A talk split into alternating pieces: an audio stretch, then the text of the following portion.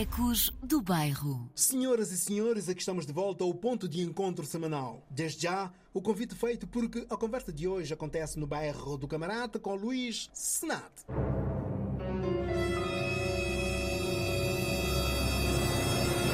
Ao longo desta edição, faremos a travessia entre os oceanos Atlântico e o Pacífico com a escalada no Índico, cruzando algumas referências socioculturais dos bairros de Mafalala, em Moçambique, e o Camarato, em Portugal. O nosso convidado, apesar de vivenciar e experienciar os bairros periféricos de grandes centros, é atualmente professor de Economia pelo Instituto de Educação de Lisboa e vai espelhar o seu olhar sociológico entre o passado e o presente dos meios sociais e culturais. Eu sou Celso Soares a não resistir a Ari e o C4 Pedro, a dupla que chega de Angola, em homenagem 2. O tema original tem a assinatura de Oliver Ngoma, nascido em Mayumba, no sudoeste de Gabão. O país mais ao centro da África, encostado ao São Tomé e Príncipe, faz-nos agora recordar os bons tempos na pista de dança. Sabe bem. Just another track. You know how we do, right?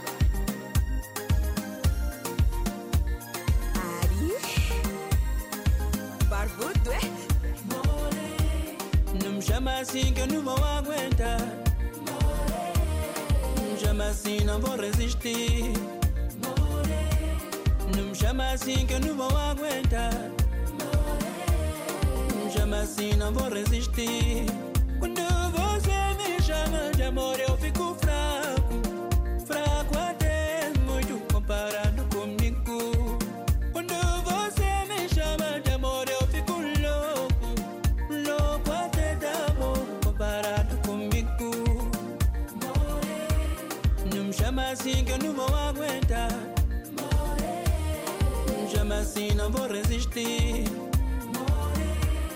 Não me chama assim que eu não vou aguentar. Não me chama assim, não vou resistir.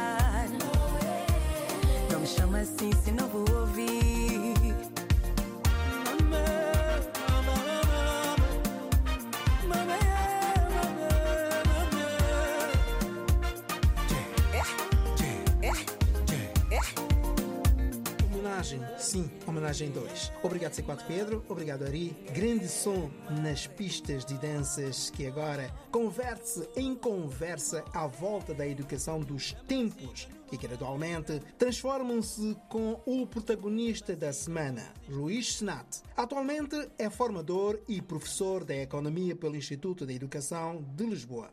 Licenciou-se em Gestão e Administração Pública, mestre em Sociologia das Organizações pelo Instituto Superior de Ciências Sociais e Políticas. Grande palavrão. Bem-vindo. É verdade, é verdade, é verdade, Celso. Uh, antes de mais nada, muito obrigada pelo, pelo convite, pela simpatia uh, de teres uh, te lembrado efetivamente da, da, minha pessoa, aqui para uma, digamos assim, gêmea da RTP África, onde sabes perfeitamente que estou lá todas as semanas com a minha rúbrica. Portanto, vir aqui para a rádio, para uma irmã gêmea, é sempre um prazer, é sempre uma alegria. Portanto, sinto-me verdadeiramente em casa, bem acolhido. e dizer que estar a fazer este programa especificamente para a minha terra, para Moçambique, é ainda um grande orgulho. Portanto, muito obrigado mais uma vez pela simpatia e pelo convite. Nada de obrigação, porque é a nossa missão fazer levar vozes de todos todo, a todo o universo. E até porque uh, Luís nasceu em Moçambique, a dada altura vem parar a Portugal, mas antes de nós falarmos daquilo que é um, a localização atual, vamos falar de um pouco da sua infância em Moçambique. O que é que se lembra hum, de Moçambique, de que é que mais lhe faz hum, recordar os seus bons momentos de infância? Ok, muito bom. Ótima pergunta, ótima pergunta essa, porque faz, faz com que a gente tenha um reencontro, um retorno à nossa terra, às nossas origens, ao sítio que me viu nasceu. Eh, eu nasci num bairro eh, muito eh, conhecido em Moçambique, porque saíram de lá muitos talentos, que é o bairro da Mafalala, conhecido também por ter nascido lá o nosso grande Eusébio, conhecido também por ter nascido lá também os nossos poetas, o Craveirinha, portanto, o bairro da Mafalala é um bairro místico com uma importância muito grande eh, de um talento que emergiu daquele bairro eh, pobre e que depois conseguiu transpor o oceano e vir para mais para, para, para o mundo, digamos assim, e para Portugal. Portanto, eu sou também fruto de, da Mafalala, eh, onde eh, tive lá uma infância eh, completamente inocente, completamente cheia de vida, eh, cheia de alegria, eh, cheia de desafios, eh, porque estava em contacto perfeito com a minha gente, estava em contacto perfeito com a terra, eh, estava em contacto com a, família, as minhas avós, as minhas tias, eh, os amigos de infância. Eh, Portanto, foi lá onde eu comecei efetivamente a dar os primeiros passos. Foi no bairro da Mafalala. Uh, e perguntas o que é que eu me recordo. Uh, eu tenho recordações uh, de ser uma criança que desde cedo quis descobrir o mundo. Eu lembro-me perfeitamente que eu não me contentava com estar simplesmente ali naquele bairro rodeado de gente apenas próxima. Eu gostava efetivamente de, de sair, de pesquisar, de procurar, de ir encontrar alguma coisa que estivesse mais para além do bairro. Portanto, esta curiosidade infantil eh, foi uma coisa que nasceu neste bairro da Mafalara, eh, de encontrar exatamente eh, aquilo que fosse o sentido da vida, muito para além daquilo que fosse a própria vizinhança. Em Ok? São Tomé e Príncipe, hum, uma das brincadeiras que acontece, ou que aconteceram em tempos, eh, também já lá não estou há, há- uns quantos anos, eh, é hum, os miúdos se juntarem à volta eh, de um campo adaptado de futebol, em que a bola de trapo também fazia parte do conceito e algumas pedradas à, man à mangueira, eh, tentar sacar de lá mangas, aquelas pedradas que se tem que atirar para uma goiabeira, eh, aquelas brincadeiras de infância eh, que era saudável para uma criança que, de forma segura, sã, fazia parte da sua convivência. Lembra-se de algum momento desse? Perfeitamente, eu também joguei muita bola, eh, descalço, jogávamos descalço. E, e jogar a bola descalço, a tal, a tal bola de trapo descalço, também tem um sentido de ligação com a terra, não é? E essa ligação da- com a terra, com a areia, com a areia vermelha de Moçambique, da Barra da Mafalal, eh, faz-nos tornar-nos seres humanos extremamente humildes, porque a humildade vem do humus, e o humus tem, tem a ver com terra, tem a ver com ligação com as nossas origens. Portanto, eu joguei muito a terra, muito futebol, com contacto com a terra. O contar histórias, não é? Eu sou um, daquelas pessoas que tive o privilégio de a minha gente, os meus avós, a gente, as tias, as vizinhas, eh, à volta da fogueira, não é? Eh, Quando o tempo de vez em quando não era assim muito caloroso, eh, estarmos a ouvir histórias dos mais velhos, não é? Nós em Moçambique temos esta paixão de contar a vida dos nossos antepassados a partir da história. E é com a história que nós vamos construindo efetivamente aquele imaginário daquilo que nós queremos ser no futuro. E eu lembro perfeitamente dessas noites de lua cheia, não é? Volta da fogueira, estar a ouvir as histórias dos mais velhos e que fizeram de nós bons ouvintes para que efetivamente aquela tradição dos, dos antepassados não morresse. E deixa-me perguntar-lhe se as coincidências das coincidências culturais faziam parte eh, da educação moçambicana ou de, de uma criança moçambicana. Olha que eh, estou a ter essa conversa hum, para cruzamento eh, de alguns aspectos socioculturais. Quando um adulto hum, se junta eh, com uma criança ou com um grupo de crianças à volta da fogueira e em. São Tomé à volta da esteira eh, para ouvir aquelas histórias ou do gigante ou do senhor cabeçudo, Exato. ou sobretudo aquelas crianças que faziam xixi na cama, porque aquele medo que ai daquela criança que desse um ai. Enquanto mais velho falasse. Precisamente, precisamente. Aliás, isto faz parte, fa- faz parte daquilo que é chamada educação não formal. A educação não formal é aquela educação que nós temos em casa. Temos em casa, temos com os nossos vizinhos, com os nossos pais, com os nossos mais velhos, e que vai forjando um bocadinho aquilo que é a nossa personalidade. Eh, Porque é a partir dessa educação não formal que nós vamos adquirindo exatamente alguns princípios que vão orientar a nossa vida. O respeito pelos mais velhos, o falar no momento em que chega efetivamente o nosso momento, o não estar a contradizer efetivamente eh, alguém utilizando um tom de voz pouco adequado, ok? Eh, o não estar a fazer bi- birras, eh, o estar a respeitar as pessoas efetivamente por aquilo que elas são, por aquilo que elas dão, faz parte da educação não formal que nós recebemos e eu tive o privilégio de receber com os mais velhos em Moçambique. E é extremamente importante, porquê? Porque a escola, aquilo que é a escola que nós conhecemos, é a educação formal. Mas a educação formal não pode, não pode estar completamente organizada, não se pode sentir completa se esta educação informal não acontecer. Porque nós em África, sabes perfeitamente, Celso, quem educa é a tribo. Não é? Nós somos resultados da educação da nossa tribo. Mas para que essa tribo possa ter um significado para nós, essa tribo tem que ser respeitada. E o respeito é uma daquelas competências, é um daqueles princípios, eventualmente é um da, daqueles valores que ou se aprende de criança ou então nós mais tarde teremos dificuldades, teremos um déficit de respeito para tudo, para com as pessoas, para com o ambiente, para com o contexto, para com o vizinho, e nós pagamos muito caro. Portanto, esta educação informal é fundamental para o desenvolvimento ótimo de qualquer criança, para o desenvolvimento adequado de qualquer processo de crescimento de uma criança para a adolescência e da adolescência para a vida adulta. E esse respeito, muitas das vezes, passam-se até com desconhecidos. Não é o conhecido apenas a quem se deve dar o respeito. O respeito é. ehm, ela, é ela é bipolar, ok? E ao mesmo tempo eh, é transversal. Aliás, é horizontal, seja do mais velho para mais novo, do mais novo para mais velho.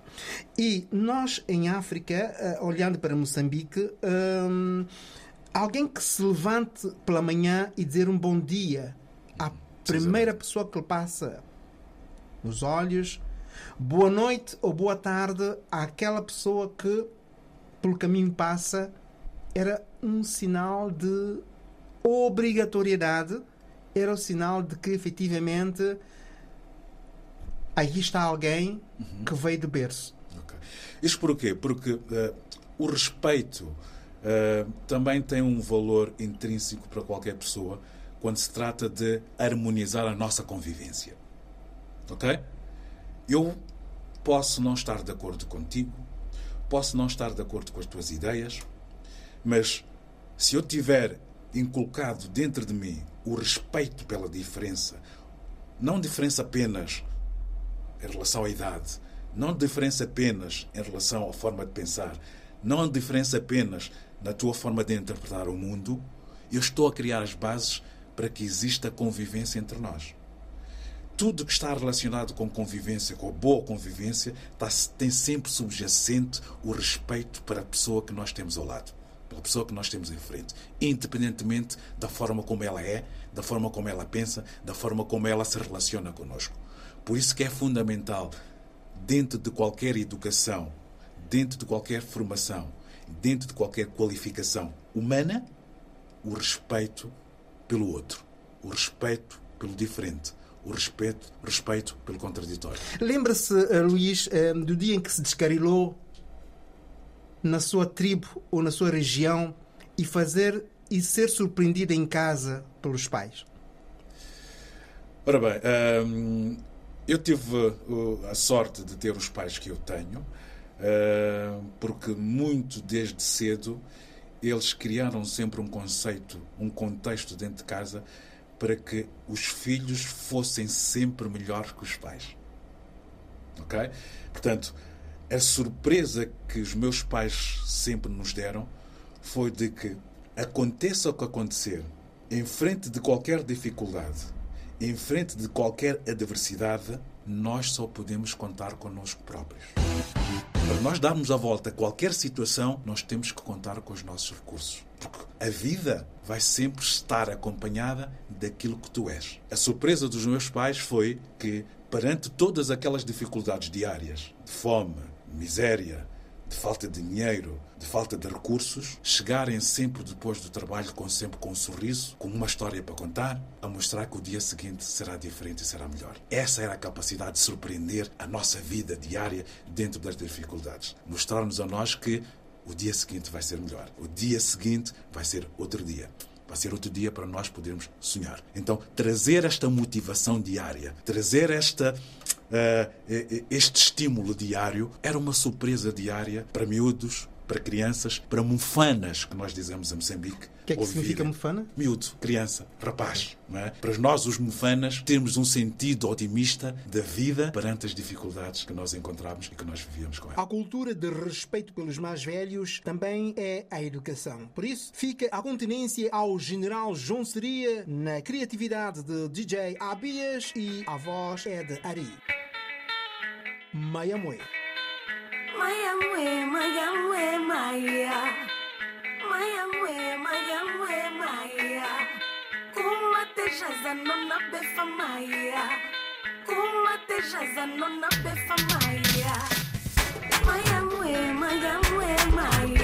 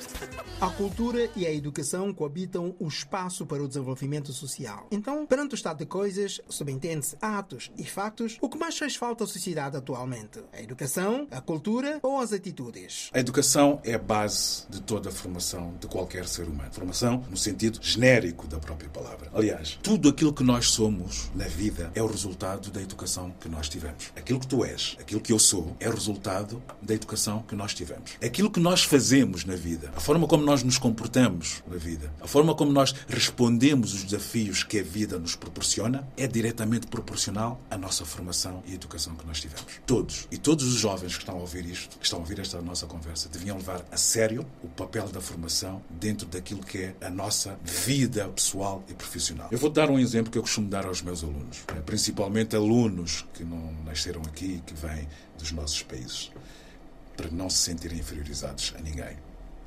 Eu digo a eles que valorizem sempre a educação porque nós somos o resultado daquilo, como eu te disse há bocadinho, da nossa educação. O que quer dizer que se algum português, algum professor português, agora ir para a África, trazer uma criança, Moçambique, de Angola, de Cabo Verde, de São Tomé, e meter numa sala de aulas e começar o processo de educação, ele nunca pode dizer, fazendo uma comparação com alunos portugueses, quais é que são mais ou menos inteligentes. Todos, sem exceção nenhuma, são inteligentes, independentemente da origem. Porque aquilo que vai fazer do aluno não é só a origem, nem social, nem económica, nem de nascimento. Aquilo que vai fazer dele vai ser o contexto educativo onde ele se desenvolve. Vai ser a forma como ele vai adquirir, vai assumir, vai interpretar o mundo a partir da educação. Não somos diferentes. Eu digo aos meus alunos: não há nenhuma forma de que alguém, pela origem financeira, económica, familiar, se sinta dentro de uma sala de aulas diferente daquele que provavelmente vem de uma família mais abastada, como tu disseste. Não, nada nos faz diferente. Nem os genes, nem a cor da pele, eh, nem uma coisa que é extremamente antiquada agora, que é a raça, nada. Aquilo que vai fazer de nós vai ser efetivamente o processo de educação que cada um de nós teve dentro dos contextos onde é educado. Isso é Geralmente as crianças têm sempre para elas um chamado ídolo, ou vá lá, modelo, e eu comparo aquilo que é o perfil ou a identidade de um professor diante de uma criança, de um aluno, falemos nesse contexto, aluno, que é diferente de criança. Será que o professor é ou pode ser o modelo de um aluno ou para um aluno? Boa pergunta essa também, Celso. Muito boa pergunta. Eu não tinha o sonho de ser professor na vida.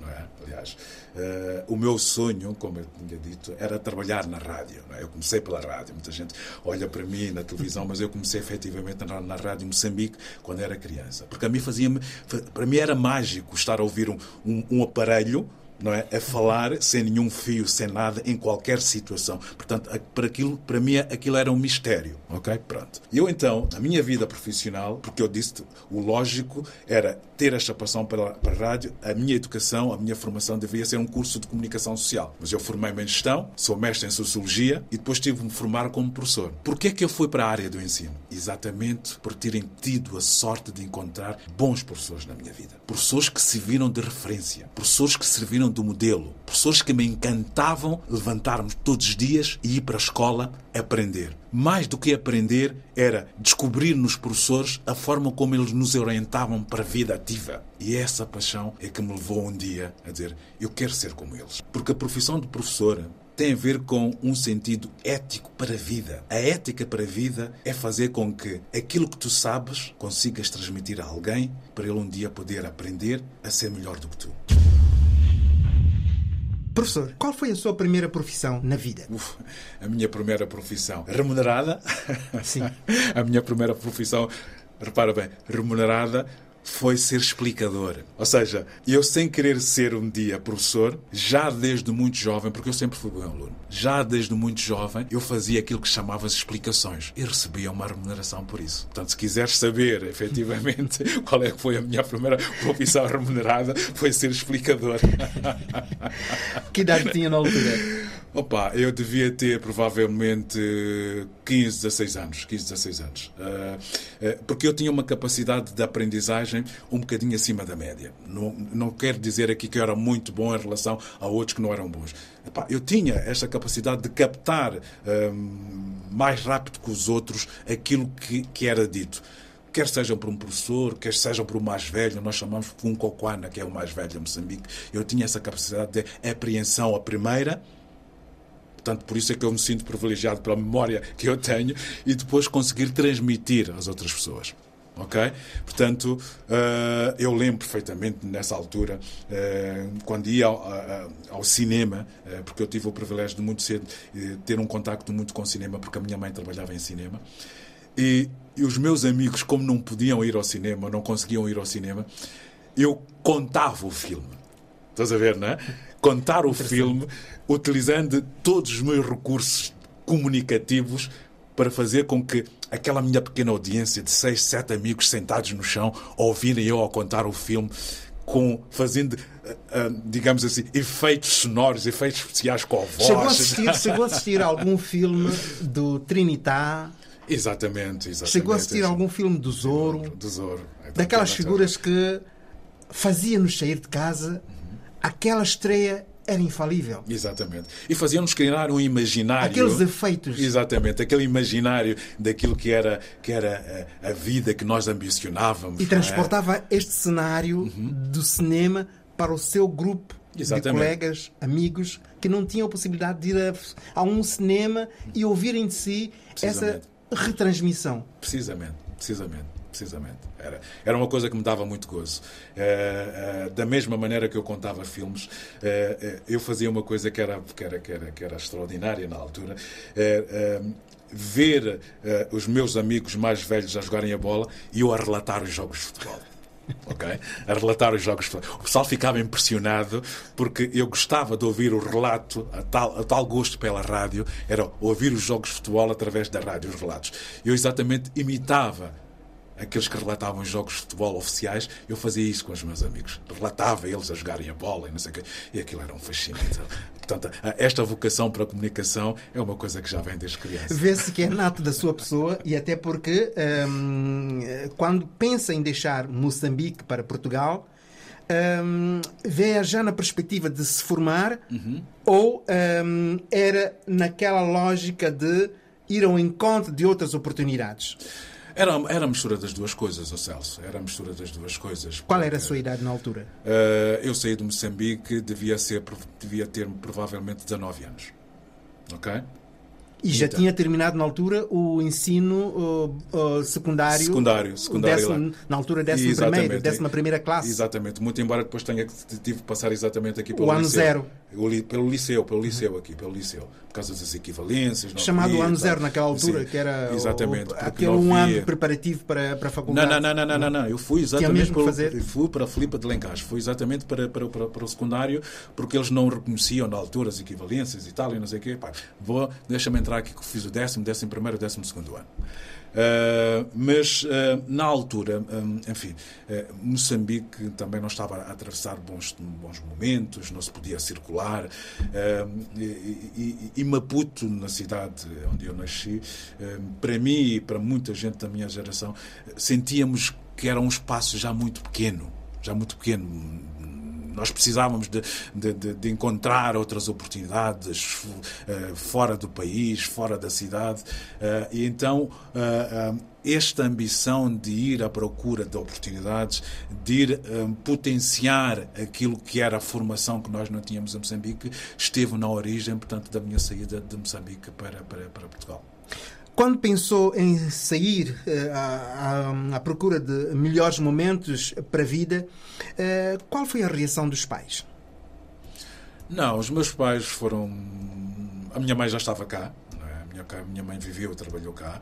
Uh, portanto, eles sempre tiveram uh, uma perspectiva de que os filhos tinham que ter uma educação que fosse melhor do que eles. Uh, portanto, eles foram os primeiros a incentivar, foram os primeiros a incentivar, a criar condições para que efetivamente eu tivesse uma formação que fosse uma formação um, superior, que fosse uma formação um, superior a deles, não é? E que pudesse ter outras oportunidades que em Moçambique não tinha. E depois chega a Portugal para licenciar-se em Gestão à Administração Pública e, mais tarde, é mestre em Sociologia das Organizações pelo Instituto Superior de Ciências Sociais e Políticas. Por que não ser um político? Ui, já houve tantas tentações, ó Celso.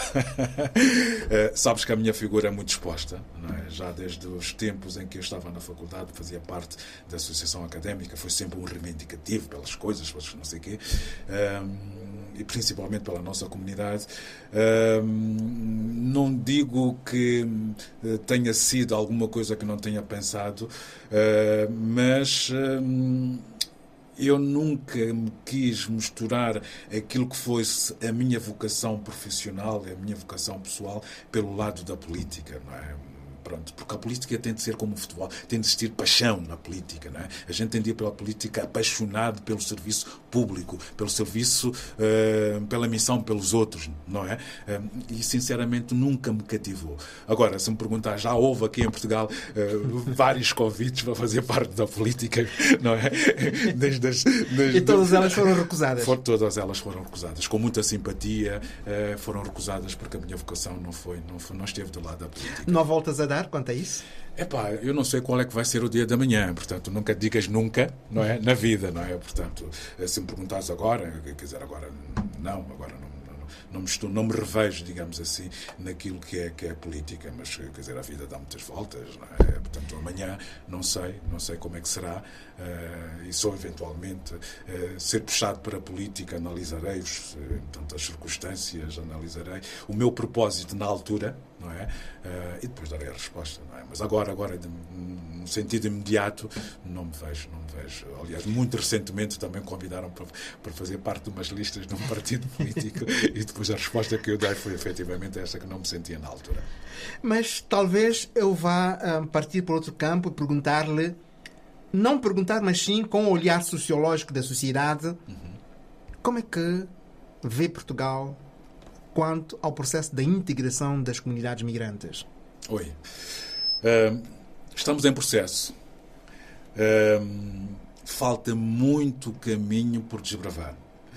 Falta muitos recursos ahm, financeiros, pedagógicos, ah, materiais, ah, para que efetivamente um processo de integração seja efetivo.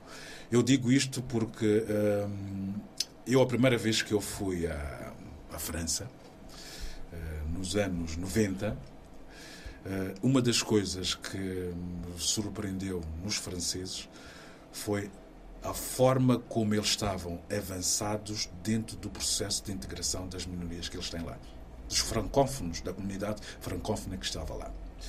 E conversei na altura com um amigo que, moçambicano que vivia eh, em Paris, eh, e ele dizia-me assim: os franceses, já desde a década de 70, já tinham um enquadramento da integração das minorias como uma questão prioritária.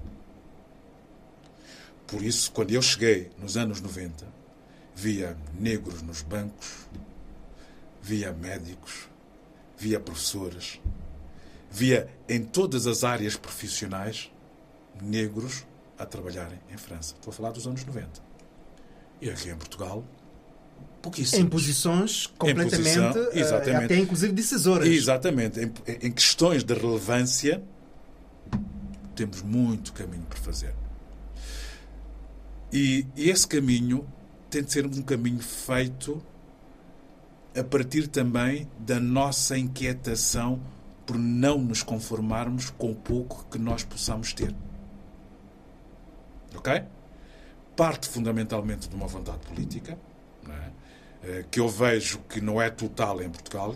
É? Portanto, ainda falta muita vontade política, efetivamente, para que os processos de integração das minorias em Portugal seja pleno, que eu não encontro, na classe política ainda não encontrei. Mas também confesso que falta alguma, hum, alguma proatividade das nossas comunidades para poderem fazer o processo de, integra- de integração a partir da educação. Porque qualquer processo de integração efetivo, Celso, passa pela formação e pela qualificação das pessoas. Porque só aí é que nós poderemos reivindicar os nossos direitos. Só a partir daí nós podemos reivindicar- as injustiças. Só a partir daí é que nós vamos, não nos vamos contentar com o pouco que temos e que não vamos pensar que somos inferiores àqueles que nasceram em Portugal. Quando se olha para a importância das políticas públicas e olhando para o déficit social, está em causa o quê? A atitude de quem chega ou de quem acolhe? Uh, de quem acolhe, não é? Uh, o processo de convivência entre seres humanos, não é? Parte da generosidade de quem acolhe outro ser humano, independentemente daquilo que ele é, independentemente de onde é que ele vem, independentemente daquilo que ele pensa. O processo de acolher o outro ser humano é aquilo que nos torna, efetivamente, humanos e diferente de outros seres de outra espécie. Portanto, se nós quisermos construir uma sociedade onde todos façamos parte dela, temos que pensar que o processo de acolhimento é um processo que torna as sociedades mais civilizadas, sociedades mais ricas. Ricas no sentido humano, porque a riqueza das nações não está nos recursos, está na mentalidade das pessoas, na formação e na qualificação das pessoas. Portanto, eu acho que Portugal uh, tem um longo caminho a fazer nos processos de integração, porque estamos a falar de um país pequeno, com uma massa crítica populacional muito pequena. E se Portugal um dia quiser ser uma referência a nível europeu, a nível mundial, tem de saber reconverter todos os recursos humanos que tem, partindo do princípio que é uma sociedade envelhecida, triste, e que provavelmente aquilo que Portugal vai ser daqui a 50 anos vai ser resultado da forma como vai acolher as pessoas que têm hoje em dia. Mas, professor, hum, ouvindo da pessoa que, hum, especializada, formada em questões públicas e até administração pública, e ah, jun, juntando o útil ao agradável aqui já no campo sociológico, ah, olha, um país que recebe prémios ah, no âmbito da integração, hum, migração, acha que é pouco? Será que esses prémios correspondem à realidade? Será não sei, esses... só estou a perguntar. Exatamente. Não, não, mas estou a fazer uma pergunta retórica. Pronto. Uma pergunta retórica. Será que esses prémios correspondem à realidade? Será que esses prémios são o resultado efetivo daquilo que é a vida real, económica, sociológica, cultural daquilo que é o Portugal hoje em dia? Tenho imensas dúvidas. Tenho imensas dúvidas. Então coloca uma dúvida sobre as minhas dúvidas. Isto torna-me mais baralhado significa dizer que eu não estou completamente de acordo com os prémios que Portugal recebe e que sejam o espelho daquilo que Portugal é dentro dos processos de integração. Eu, eu vivi num bairro. Não é? eu, que bairro? É? Eu vivi num bairro em Camarate. Em Camarate. Não é? Portanto, aquilo que nós vivemos nos nossos bairros, nas nossas periferias, demonstra, está na cara de qualquer pessoa, para quem quer ver, porque há muita gente que tem olhos para ver e não vê aquilo que é óbvio, que é a forma como ainda falta muito, mas muito, por integrar todas aquelas pessoas. Estou a falar de pessoas cidadãos gueses de segunda e de terceira geração. Não estou já a falar de apenas imigrantes. Os imigrantes foram os nossos pais, ok? Estou a falar daqueles que já nasceram em Portugal, que são portugueses. Para todos os efeitos. Para todos os efeitos. Onde é que nós encontramos o processo de integração destas, desta, desta nossa comunidade de segunda e terceira geração? Onde é que estão as políticas públicas que passam por a formação, passam por a qualificação? Temos o professor uh, Luís Senat, que é neste momento, o mestre. Em Sociologia. Ora bem. Que uh, veio do bairro. E que veio do bairro, exatamente. E que veio demonstrar é, que a inteligência é um recurso do ser humano. Não é só um recurso do branco, do mestiço, do uh, rico, poderoso. Não. Eu acho que a natureza foi tão inteligente que fez da inteligência um recurso de todo o ser humano. Quando se sabe que em alguns dos nossos países ainda reinam as políticas da etnicidade, aproveitamos o momento da conversa para percebermos sociologicamente o inverso da questão. E Luís Senat explica. Oh Celso, isto tem a ver exatamente da mesma coisa que temos vindo a falar. Quando tu separas, quando tu divides por etnia, por razões económicas, por razões tribais, a África ainda vive muito disso. É fruto da nossa ignorância. É fruto da nossa falta de educação. E porque, inclusive, há países que ainda têm aquela teoria do mulato, filho de preto escuro. Enquanto nós não ultrapassamos a barreira da alfabetização, porque em África estamos a falar de um processo de alfabetização porque os nossos níveis de analfabetismo são estrondosos. É? Enquanto nós não conseguirmos ultrapassar esta barreira vergonhosa do analfabetismo em África, nós continuaremos sempre a ter essa divisão tribal, esta separação relacionada com as etnias, essa separação que nós temos por questões religiosas e esta separação que nós temos por questões de género. É? Teremos, naturalmente, a oportunidade outro dia de falar da forma como nós subestimamos o papel das nossas mulheres em África. Ok? Exatamente porque porque dividimos, separamos, porque a educação não nos permite fazer o quê? Juntar todos em prol daquilo que mais nos une que em relação àquilo que nos divide. Falando do processo de integração em Portugal, Luís Senate revela-nos a sua visão sociológica e reforça dizendo que a inteligência é o recurso do ser humano. Estamos em processo. Falta muito caminho por desbravar. Falta muitos recursos financeiros, pedagógicos, eh, materiais, eh, para que efetivamente um processo de integração seja efetivo. Eu digo isto porque eh, eu, a primeira vez que eu fui à, à França, nos anos 90, uma das coisas que me surpreendeu nos franceses foi a forma como eles estavam avançados dentro do processo de integração das minorias que eles têm lá, dos francófonos, da comunidade francófona que estava lá. E conversei na altura com um amigo que, moçambicano que vivia em Paris, e ele dizia-me assim: os franceses, já desde a década de 70, já tinham um enquadramento da integração das minorias como uma questão prioritária. Por isso, quando eu cheguei nos anos 90, via negros nos bancos, via médicos, via professores, via em todas as áreas profissionais negros a trabalharem em França. Estou a falar dos anos 90. E aqui em Portugal, pouquíssimos. Em posições completamente, Em posição, eh, exatamente. até inclusive decisoras. Exatamente. Em, em questões de relevância, temos muito caminho por fazer. E, e esse caminho tem de ser um caminho feito a partir também da nossa inquietação por não nos conformarmos com o pouco que nós possamos ter. Ok? Parte fundamentalmente de uma vontade política, que eu vejo que não é total em Portugal. É? Portanto, ainda falta muita vontade política, efetivamente, para que os processos de integração das minorias em Portugal seja pleno, que eu não encontro, na classe política ainda não encontrei.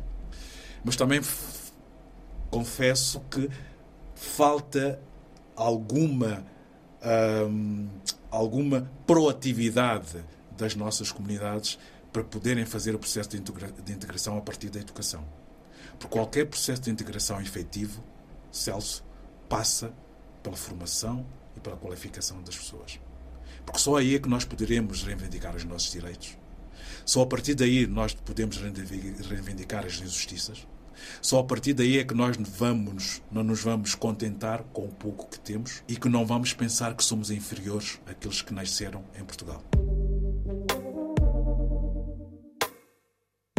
Desse lado, esperamos a ótima sintonia e, acima de tudo, o estado de boa saúde para todos vós, até porque agora juntamos Dr. Otávio Van Dunen, angolano, à professora Sona Fernandes, de São Tomé e Príncipe.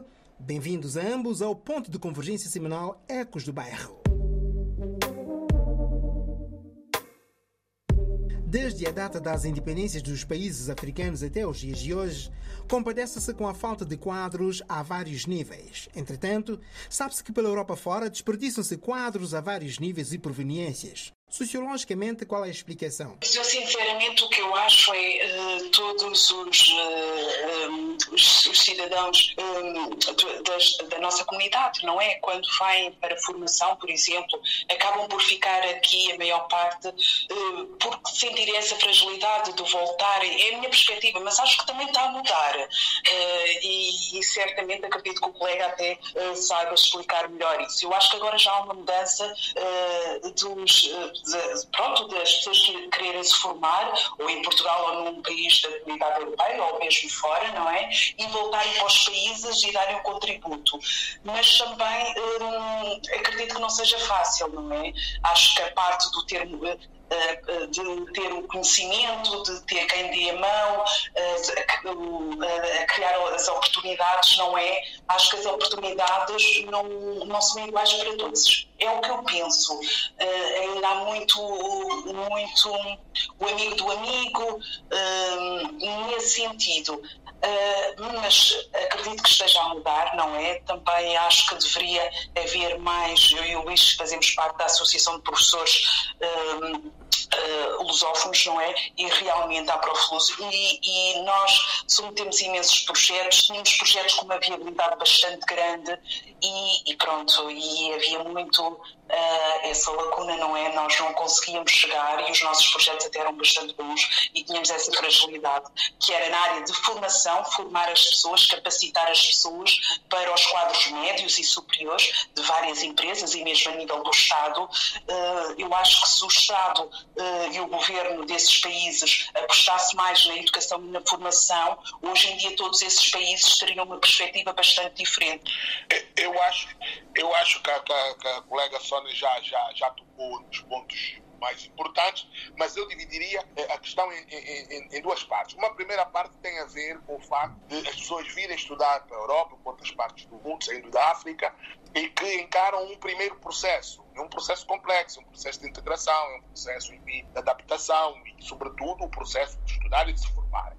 E quando chega a altura de regressarem, encontram um segundo processo, que é o processo de regressarem e integrarem-se lá na sua sociedade, que deveria ser muito mais fácil, mas não é, por razões variadíssimas, que poderíamos estar aqui o programa todo a falar. Mas a verdade é que há um segundo processo que muitas vezes é mais traumático o primeiro. E neste sentido, as pessoas acabam por optar e vão optar por quê? Vão optar pela segurança, a segurança aqui no sentido de terem a possibilidade de ter um emprego garantido, terem a possibilidade, ainda que seja muitas vezes fora daquilo que é da sua área de especialidade, mas de facto ah, pende para esse lado. Depois destes dois processos que acontecem, não entender, há o tema da forma como os países africanos se preparam ou não para absorver essa mão de obra, absorver de facto esse know-how que vem formado. Como é que isso acontece? Está dentro das suas prioridades? Não está dentro das suas prioridades? Está dentro das suas prioridades do ponto de vista teórico, mas depois fica muito aquém do ponto de vista prático. Enfim, isso são tudo respostas que estão em aberto e continuam a estar em aberto.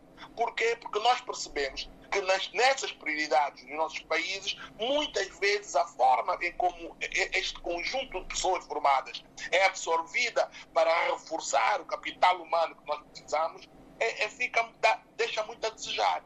E isso é, de facto, um, um, um, desafio que nós temos para os próximos tempos. Nós, países, por um lado. Por outro lado, eh, eh, há aqui um tema que eu vou aproveitar, que o Luís está aí, e a Sona tocou mais ou menos de leve eh, nessa, nessa questão, que tem a ver com a, com a politização de tudo que é projeto.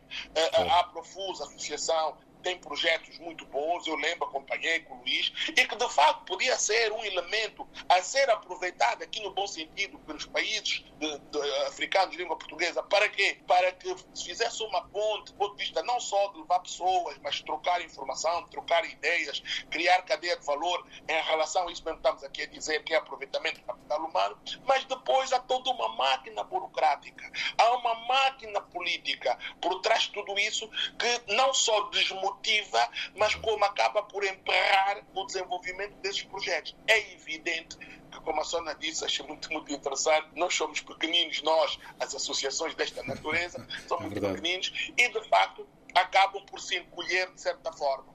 Mas o que eu acho é que o processo de regresso das pessoas que vão para a Europa estudar eh, e para outras partes do mundo para regressar aos países africanos não é apenas um processo que passa por a decisão individual delas próprias. Essa decisão individual precisa de ter o apoio, precisa de ter a parceria de outras instituições, dos seus estados, dos seus países e até de instituições não lucrativas, como seria uma Aprofus, enfim, e outras mais que existem, no sentido em que lá está, fazendo a ligação com o segundo processo que eu disse de regresso, seja um processo de facto mais fácil de ser resolvido. E não chores mais, porque o agradecimento vai para António Ferreira e Fradique Ferreira em originais, mas desta vez as vozes são de Simone, Simária e Sebastião Yatra. E eu sou Celso Soares. Hasta la vista. No llores mais.